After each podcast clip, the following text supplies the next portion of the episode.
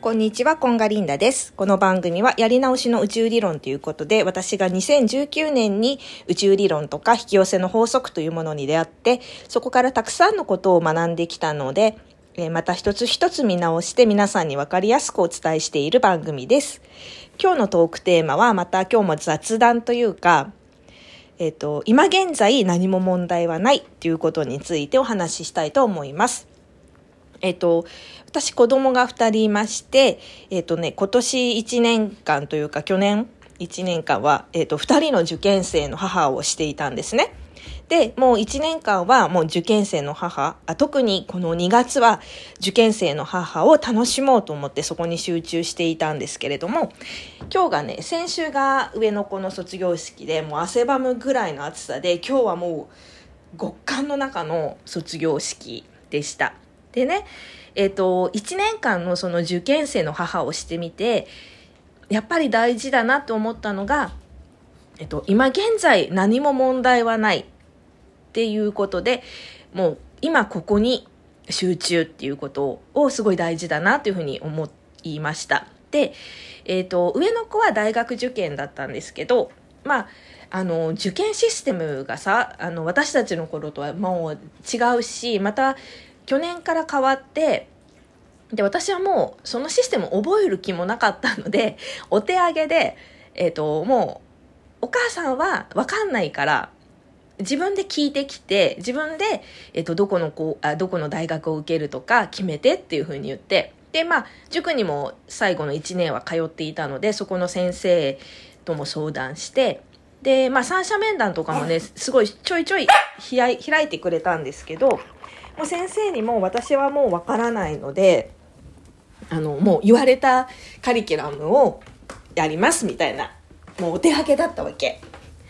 で、もうお任せでいたのね。で、まあまあ下の子はえっとお姉ちゃんの時の、あのー、経験もあるからちょっと分かってるわけよね、高校受験っていうものが。で、上の子に比べてやっぱり勉強が好きじゃないから、もう明らかに勉強量が違うので、あなたの今やってるのは勉強とは言わないよっていう風な感じで、結構ね、あの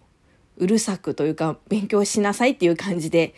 言っちゃってたのね。で、まあさ、世にさ言うさ、なんかよく勉強しなさいって言われたことは一度もありませんっていう子供とかいるじゃない。そういう子は言われなくてもやってんだよって思っちゃうんだよね。なんか言われないけどやってるから言う必要がない、親が言う必要がないからやってないだけ、あ、言わないだけって思うんだけど、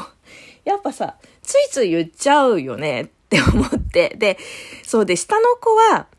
その勉強が嫌いな上に提出物とかも忘れがちで、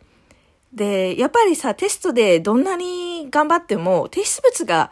出てないってことはもう評価がすごい悪くなっちゃうわけで、もう私はそのことで、ああもうどうしようってすごいなってたのね、いち学期に学期とかは特に。で、だけど私が今心配したところでこの評価が変わるわけでもないし、彼が勉強し始めるわけでもないし、今現在何の問題も起きてないって思ったわけ。別に今高校に落ちたわけでもないし、この、あの成績が高校を決めるわけでもないしね、いち学期にが、えーっと、に学期は決まっちゃうけど、まあ、えっと、中間とかだったらまだ大丈夫だから、そう、そうやって言い聞かせて、今現在何も問題はないっていう風に言ってたわけ。で、そう、言い聞かせてたんだよね。だけどさ、私、上の子の時は気づかなかったんだけど、えっと、東京都は、まあ、公立と、都立って言われる公立と私立とあって、まあ、えっと、公立を受ける子は一応念のためというか第二志望で私立を受けておくのね、大体が。で、えっと、私立っていうのは併願優遇っていうのがあって、都立に、都立を受ける子向けに。で、まあ、すごい頭がいい私立っていうのはそういうシステムがないんだけど、えっと、ある程度のとこからは、えっと、下までは、全部その併願優遇があるって私思ってたんだけど、で、安心してたんだけれども、いやいやそんなことはなくって、えっと、オールさんぐらいの成績を持ってないと、その併願遊具のシステムも使えないんだっていうことを知ったわけ。えっと、併願遊具っていうのは、もう、えっと、学校の中学校の成績を出せば、ほぼ受かりますよみたいな、当日テストに行けば受かりますよって約束してもらうみたいな感じのシステムで、そう。で、それが取れたっていう時点でもうちょっと、あ、高校生になれるっていう安心感があるんだよね。で、だからそれ、その事実を知ったときに、その、どこの学校もあるわけじゃないっていうのを知ったときに、ちょっと焦っちゃって、やっぱりまた、なんか勉強しなさいとか、本気でやんなさいみたいなことを言ってたんだよね。で、まあまあ、いけるってことには慣れたわけ。併願遊具が取れますっていうことにはなったら、もう本当にほっとして、これでまあ、高校になれれば、どこでもその子の、あの、どこに行くんであれ、その子の、それが正しいっていうふうに思っていたから、もうそこからは本当に、今現在何も問題はないって思い続けて、あまり特に、あの、勉強しろとか、まあ言ってたけど、言うても、穏やかな感じで、もう、もう本当大丈夫みたいな感じの言い方、そんなに厳しくない言い方で、えっと、過ごしてたんだよね。で、だからね、なんか、ムードが、二人もの受験生もいるのに、家の中のムードがすごい良かったなと思って、で、大学受験ってさ、に、さんしゅうかんの間にもうじゅっこうとか受けていくわけよね。で、もうさ、そんなのにいちいちこっちがハラハラドキドキしてたら体持たないじゃんみたいな感じで、で、私もさ、もう今日はどこなのかとかも全然分かってなくて、一応カレンダーにあの受験日だけ入れといてみたいなのんきな感じで行って、でそこそれに加え弁当がいるかだけ教えてみたいな感じだったから、上の子もすごいリラックスして、なんかもう模試の延長みたいだよみたいな感じで、今日模試に行くのか本番なのか分かんないみたいな、そういう雰囲気で受験に挑んでいったんだよね。毎日毎日というか、まあまあじゅっかいじゅっこうぐらい受けていたから。で、そう、そんな感じですごい穏やかなにがつだったんだよね。なんか受験生ふたりの割にはピリピリは全然してなくって、そう、すごいいい感じな、だったんですよ。だから、えっと、もしこれからね、受験生を迎えるような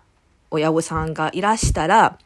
本当に、あの、今、今現在何にも問題はないっていうのを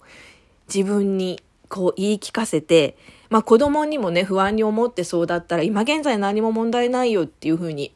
これから頑張ればいいよっていうふうに言ってあげると、いいのかなっていうふうに思います。で、今、今ここに集中して、